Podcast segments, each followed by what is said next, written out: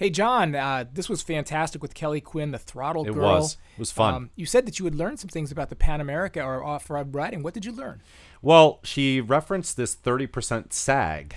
Yeah. When someone sits on the motorcycle. So I thought that was, I knew it with adaptive ride height, but I hadn't ever heard anybody quantify the sag regardless of your weight. Yeah. 250 pounds or 150 pound person, it has a 30% sag. Yeah, pretty interesting. Do you want to know what I learned? What? Well, that dragons exist. That was a good discussion. Well, riding the dragon. Kelly rides dragons, so they must exist. Welcome to the Behind the Bars podcast, where we discuss all things motorcycles, memories, and mayhem. Oh, this is awesome. Sponsored by Wilkins Harley-Davidson. Let's get this thing started. Here's John and Mark. On the line with us today, Kelly Quinn, a.k.a. Throttle Girl, is a motorcycle touring adventurer, long-distance rider, endurance challenger, also an industry spokeswoman. Welcome, Kelly. How are you? I'm doing fabulous this morning. It's bright and early out here on the Pacific Coast. Kelly, where are you right now? We're in Vermont, so where are you? I am sitting in Truckee, California, which is the Lake Tahoe area. And so you chose this time, first thing in the morning, right? I mean, you chose it. We didn't. I know. You know what? I'm ambitious. I'm an early morning riser. I'm just waiting for the mate to catch up with my mouth, I guess, here. So we'll see how this rolls. But I am excited to be here with you guys. Thanks for having me. Well, I know you're really busy. I know you're just getting back from all kinds of trips. You probably have another one planned. But obviously, the reason we wanted to reach out, you've been getting some seat time on the all-new Harley-Davidson Pan America, right? I have. Okay. It's amazing. So we want to get into that in detail, and Mark has our listeners know this, but Mark writes like 20 pages of notes. He has like every question all laid out, ready to go. I don't have any questions laid out in advance, just because I like to listen to Kelly, and I just want to hear what she has to say. So Kelly, you just got back from Mark. Did you want to say something? Well, Kelly, you're going to notice right away that John exaggerates quite a bit. I have one page of questions that maybe there's 6 questions on. You didn't find Kelly fascinating enough to have 20 pages? No, I think she's very fascinating, but you said I had 20 pages of notes, which is an exaggeration. Let's just be, you know. Well, you did, though. You did tell me before we started recording, you were like, you started talking like about Kelly and all the things she's done. So, I mean, clearly you've done a bunch of research on her. Well, I did I stalked her online a little bit. Yeah. We all do. Well, it sounds like you got a good jump start on a book I want to write. So maybe I can borrow your notes if that's really the case. Kelly, you just got back from riding Pan America. Where were you riding? Just walk us through how that even started. Like, how do you get access to what right now may be one of the hottest motorcycles on the market? Like, how did you even get the opportunity to ride it for days? Like, walk us through that process. Oh goodness, the stars aligned.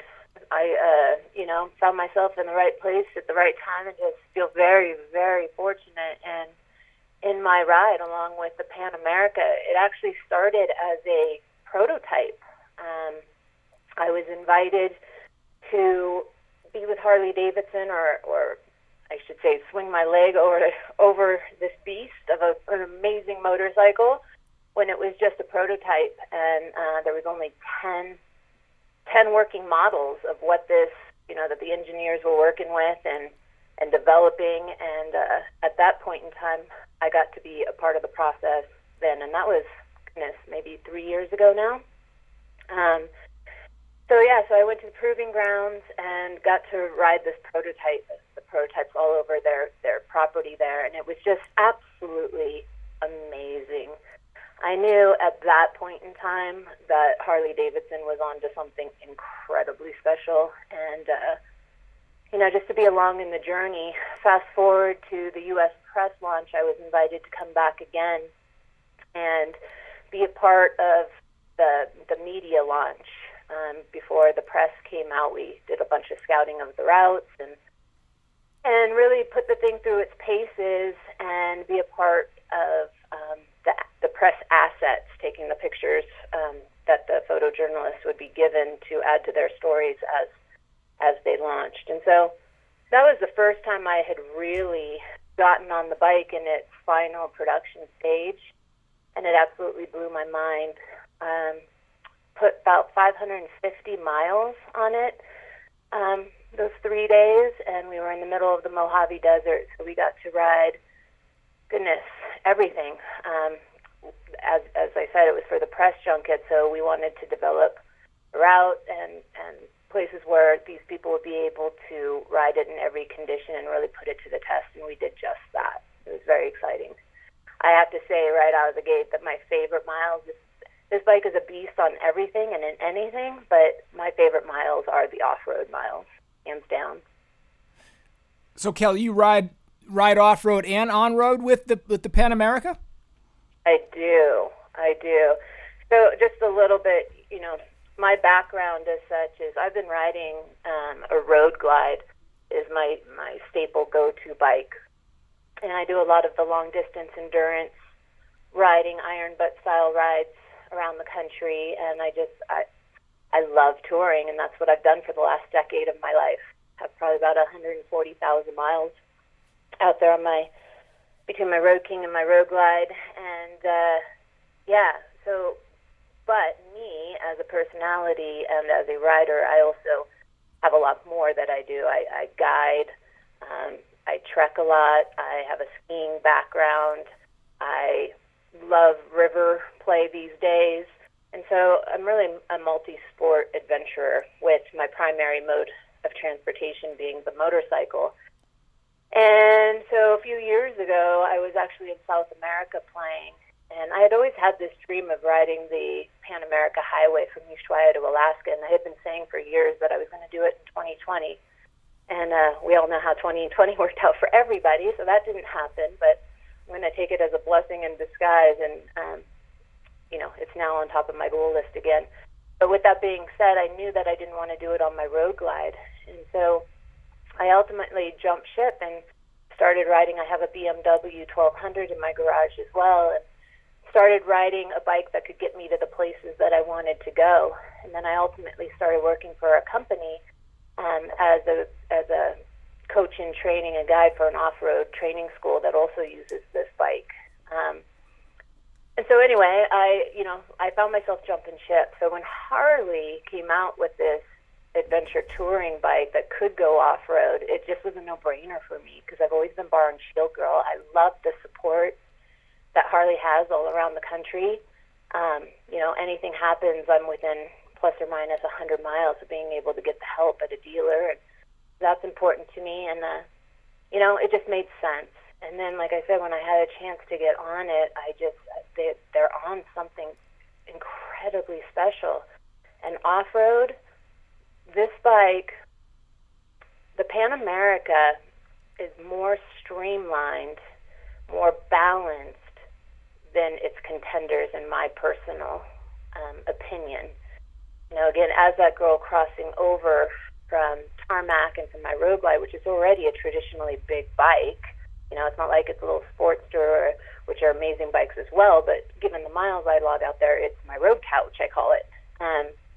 So already having a bigger, intimidating, air quote, bike out there, you know, when I walk up to some of these other bikes in the same class as the Pan America, there's just no way around it. They're tall, they're intimidating, they're heavy. And, you know, the scariest part on a lot of these ADV bikes are from 0 to 5 miles an hour. Either starting or stopping. Once you're going, you're fine. But the balance, again, of getting your feet down. And this Pan America blows all that away. And the balance of the bike when you're off-road, anytime really, but when you're off-road, it just becomes, I don't know how else to explain it except for the fact that it becomes an extension of you. And it's just, it fits so incredibly well, so balanced.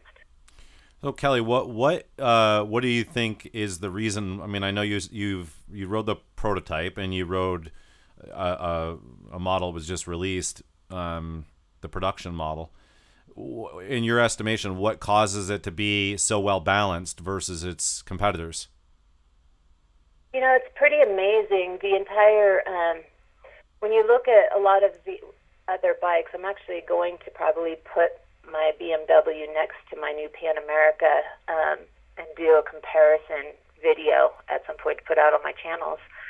But when you look at the two side by side, just the design of the frame is completely different. They were able to get the weight ratio pretty far down on this bike. The motor, everything about it, the chassis is different. They were able, even the tank, when you look at some of these other bikes in its class, the tanks are huge and they sit rather tall. Harley-Davidson was able to get the bike everything lower, and it's not traditionally attached. These parts aren't traditionally attached the way they are on some of the other bikes, even in the Harley-Davidson lineup. There's three different specific areas. There's a front and a mid and a tail frame area. And just the feats that the engineers came across trying to get it balanced and get its center of balance low. It's got a 62, I think it's 62.2, if I want to be exact, inch wheelbase that really sets up for an amazing touring ride, but it also handles just an amazing agile ride when you're off-road. So I think there's a bunch of different factors that go into that from an engineering standpoint that are above my pay grade to even get into. But what they did do is they nailed it because it works. I actually did an interview on ADV Moto Live. We did a YouTube video that people, if they're interested, can go jump over there and check that out at some point. I don't know what episode that is. I should, but I don't. I'm sorry. But the two Matts from Harley-Davidson that I was with on the press launch were with me, and Matt Paradise in particular was the lead engineer on the project, the team lead, and so he goes into quite a lot of depth of just that, what they had to do to establish that modern feat. Kelly, I'm interested, when you decide to get off-road on your Pan America, where do you go? I mean, I know you're a beach girl. I've seen your love of the beaches in Northern California, and I'm curious, can you ride the Pan America on a beach, or where do you go with it? Oh, my goodness, where can't you go? That's the beautiful thing about this bike. I actually just ordered my knobby tires because I'll be putting those on and leaving those on most likely, but yeah, there's nowhere that you can't go. I spend a lot of time on the Northern California coast, have a project down there I'm working on, and there's amazing little off-road mountain. We actually call them our escape routes, our evacuation routes, for whatever it is off of the Highway 1 there. If you've ridden the Highway 1, you know that you go north and you go south, and then off of that you have to cut through some really dense redwoods, and there's a bunch of trails that you can take up through there, and so that'll be amazing. It'll be amazing to get it on a beach. I make my base camp here in the Lake Tahoe area in Truckee, California, and I could go out my driveway today and be lost in the woods all the way to Oregon if I want. It's amazing, and there's so many, you know, in the ADV world.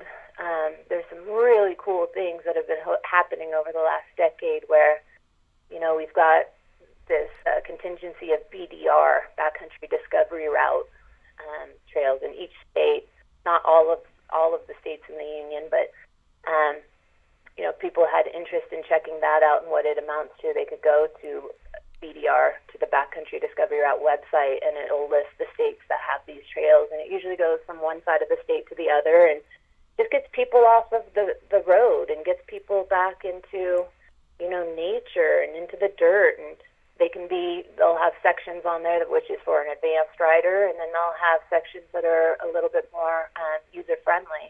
So you can read these maps and trails and take it to what level you want it to be.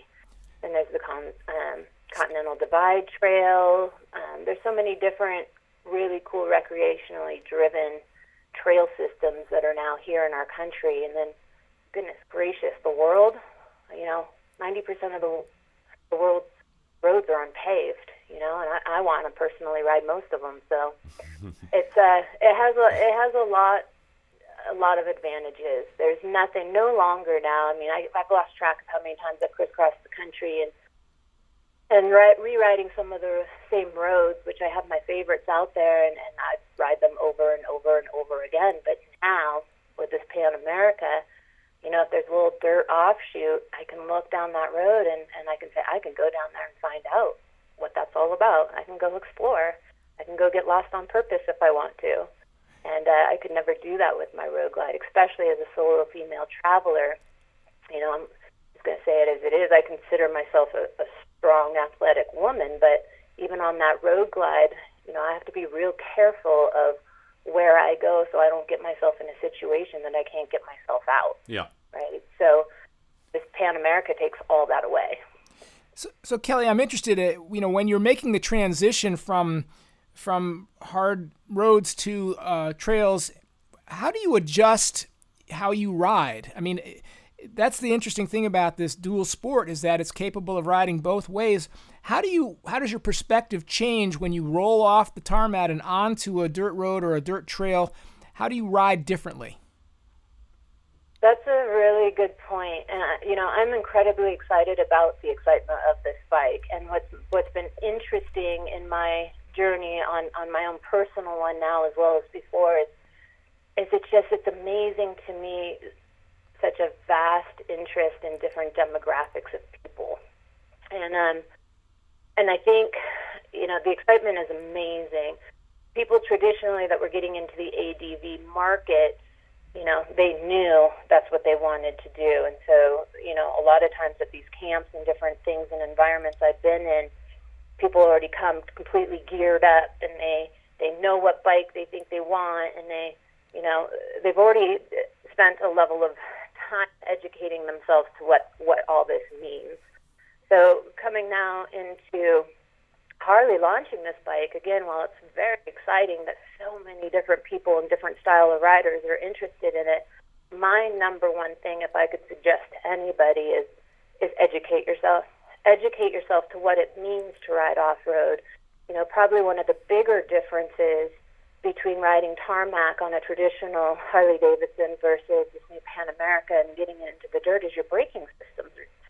You know, you still have your front brake and you still have your rear brake, so nothing like that changes, but how you do use them changes. You know, if you need to learn how to use the tool you have in the environment you're riding it in. So I would really highly suggest that people, before just, you know, thinking that they're going to get on this bike and peel off and everything's going to apply in the dirt, it doesn't. And that's the beautiful thing about it, but it's also the thing that people need to have their heads up on and just learn.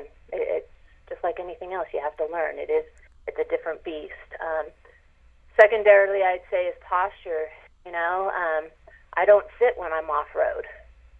You know, I'm standing on my pegs because I'm a lot more balanced that way. I call it riding my dragon. You know, if I'm sitting, the dragon can ride me. Or if I'm standing on my foot pegs, I'm the dragon master. And then at that point in time, you know, I have a lot more balance to be able to handle whatever the road and the topography is going to give me. I hit a rock, you know, I can... There's a aspect of riding off-road, too, where you have to get real used to your front wheel doing its thing. You know, I think on the road we're so used to controlling our bikes and really being very, I don't want to say gripping our handlebars, because I hope nobody's out there gripped when they're riding. You're supposed to be enjoying. It's supposed to be loose and free. But at the same time, when you are on off-road, you are not gripping your handlebars. In fact, I'm only keeping a couple fingers on there, and I'm allowing the wheel to track, and I'm allowing this thing to move, and just keeping on the throttle and keeping speed as your friend in some cases, and keeping like the momentum going through stuff, and it's going to straighten itself out. But the number one thing besides braking that I see a lot of people have a little bit of an adjustment time to is when that wheel tracks, and it maybe, you know, goes to the right or left. Coming from the road, most people's first initial reaction is to grab it and correct, and that could lead to all bad, and you don't want to do that. So again, it's educating. Like, there's so many great schools all across this country.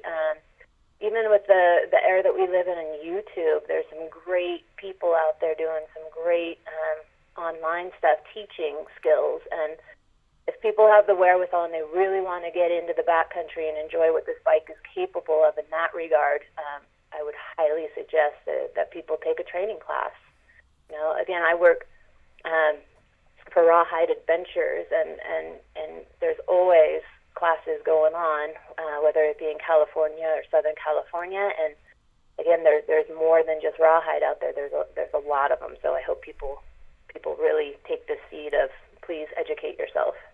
And to that point, Kelly, I think also the gear, right? I mean, I think gear becomes that much more important. I know we took a course out here in the Northeast, and a confession on my end that'll sound silly, but we showed up with my standard cowboy boots to go ride on adventure bikes for the day, and they laughed when I showed up and said, "You got any other boots?" And I said, "No, that's all I have." And they said, "Well, it's going to be uncomfortable." And literally getting done the day, realized I'll never ever wear anything other than the adventure boots that were recommended to me, just because you're standing on those pegs, and you just can't stand on pegs with anything else that doesn't have a firm, base to it. But I think that's new for Harley riders. We're used to being able to throw on the basics, and the gear really becomes really, really important. Would you agree with that? Oh, without a doubt. You know, I want to see a picture of those cowboy boots on the ADV bike. Yeah, I really do. Yeah, they actually took video. They took video, and they posted it, I think, on their site, and a lot of adventure riders commented. It was really it was a highlight of my day to have all those comments. So is that where those boots went? Because you don't have those boots anymore. I have different boots now, but yeah. Well, you nailed it. You know, so my journey personally, like, when I first started riding, I was like half helmet girl, and, you know, my tank top and my jeans, and, you know, and over the course of my period and time of riding, the more I got proactive in wearing proper riding gear, if you will, and what's proper, right? But still, at the same time, for the level of endurance stuff I was doing out there and everything, I actually totaled. He didn't even say this. I was doing a long-distance endurance ride, 10,000 miles in 10 days, and I totaled my bike, a bike I was riding at the time during that run, and it was the very first time I had ever worn proper protection. And when I say this, like, Tourmaster and Helmet House, little Richard there, he had reached out to me, and he said, "Hey, we'd like to provide you some gear. Would you wear it?" And he was my angel. Wow. What? Because that was the very first event. Like I said, I had worn it. And when I put that bike down, the side of my gear, like, I walked away, not even a scrape, a couple bruises, but not even a scrape. And I look at the side of my gear, and that made me a believer. Yeah, absolutely. And so from that day forward, I started wearing that. I've gone to the full. I've been stung enough in my helmet and everything else. I wear a full face now, and so long story short, when it went over into the ADV space, it wasn't that hard of a transition for me. For the last several years, I've ridden for a company called Climb, which is huge in this space. And in my personal opinion, they make the best product out there, and they're just a great company to work with, and I back them. So anyway, so I was already wearing all the gear previously, but you do, like, these ADV suits, a lot of them are made... you know, the touring ones particularly are made out of Gore-Tex, too, which also, from an endurance riding standpoint, I didn't have to stop at the side of the road and rain suit up anymore. I was on the clock. I could keep going in Gore-Tex. It was great. So it worked real well for me there. But they have hip pads, and they have a spine protection, shoulder pads, knee pads. It just gives you all the protection where you want it. You can even go above and beyond with that. Some people are wearing external, like, neck braces, and just depending on what your comfort level is, and really what are you doing? Are you doing off-road? Are you doing some kind of I don't know, I'm trying to think of a run in particular that I could give somebody an example for, but let's just say you're doing some kind of a single track trail. We're typically a 450, and your dirt bikes are out there, and you're taking this 1250 to its limit, rock crawling, and you're going to want more protection. If you are out on the road and you're using this as your touring bike, but you're going to get off on the occasional Forest Service road, you know, there's different levels of protection for sure. What it is the rider wants to do. Yeah. And boots, though, you mentioned your boots, and ultimately at the end of the day, I personally feel that in this space, if you were to invest in any one piece of equipment, the importance of your boots is incredibly, incredibly important. Having the proper support, and obviously you're going to spend more for proper ones, but it's worth its weight in gold. That is a very, very common injury. Ankles, tip bibs. There's things called dapping when you come around a corner, and honestly, especially for the crossover person, you know, we don't have a database of this or anything else to prove this to be true per se. But I know in my experience in camps and stuff that a lot of people want to catch themselves when these bikes go down, because it's inherent. There's a lot of things that are so ingrained from the traditional rider, like dirt bad, gravel bad, drop your bike bad. Well, you have to get rid of all of that. Mm-hmm. And the more miles you have, the harder it is to get that out of your head. But this sector, if you are truly riding off-road and you're out there, you know, it's like telling a whitewater kayaker not to roll their boat. It's just going to happen. It's part of the game. It's part of what you do. So you do not want to catch the bike. You get out of its way. It's made to take a hit. It's made to be dropped. So there's all that. So yeah, boots are super important. Super important. Know what you want to ride and find the gear that fits what you want to ride. Kelly, I know we're already at like 26 minutes, so this has gone by super quick. One last question for you. Aside from the balance of the Pan America, what would you say is your favorite feature or attribute about the all-new Pan America? Oh, my God, I could talk another 30 minutes on this alone. Only one. You can pick one. What's your favorite? Only one. If I had to say only one, besides the modes, besides the hill hold, I would go with the adaptive ride height. I think it's a game changer. What about it? Tell for the listeners that don't know what adaptive ride height is, which Mark probably doesn't know what it is. I know either. What adaptive ride height is. Go ahead, Kelly. Adaptive ride height is it's new technology. It's new, never been done. So for Harley to come out of the gate and not only be a contender in the class, but prove to be freaking coming after heads essentially with its performance. This has never been done. No other bike has done it. So essentially, the bike at its stationary position, when a rider gets on it, when a rider loads it up, no matter the difference in size or frame or anything else, this Pan America adjusts to the weight on it and creates a 30% sag. So that's traditional across the board for this bike. So again, whether I get on it or a 250-pound man gets on it, the bike is going to adjust to that sag. Well, then adaptive ride height comes in, and adaptive ride height will adjust the travel 1 to 2 inches from a stop position to a go position, essentially. So if I'm vertically challenged, I get on this bike, and in its stopped position, I'm going to be 1 to 2 inches lower than it would be at its stock position. As soon as I take off, as soon as I hit the throttle and I start getting forward momentum, the bike adjusts, it raises and goes to its travel height. Again, when I come to a stop, when the bike senses the braking and I'm coming to a stop, hit the brake, the bike comes down once I'm at a stop, so my feet are back down on the ground. And the coolest thing about this bike, or the adaptive ride height anyway, too, is it can be adjusted. So, for instance, if I'm just cruising to and fro and I'm hitting stoplights and stuff, I can adjust it to where it does this immediately on response. But if I'm in the backcountry, I might not want this adaptive ride height to kick in right away, because if I have to do a trail stop and it happens to be on rocks, I might not want it to come down on that. So I'm going to set it to a delay, or there's even an option where there's times I might find myself in a position I don't want it to come down at all. And so I can also turn it off. And so to give the rider the custom, you know, the entire bike is so customizable. It's insane to me. But this bike fits every rider given the adaptive ride height technology. And I personally think it's going to be a game changer.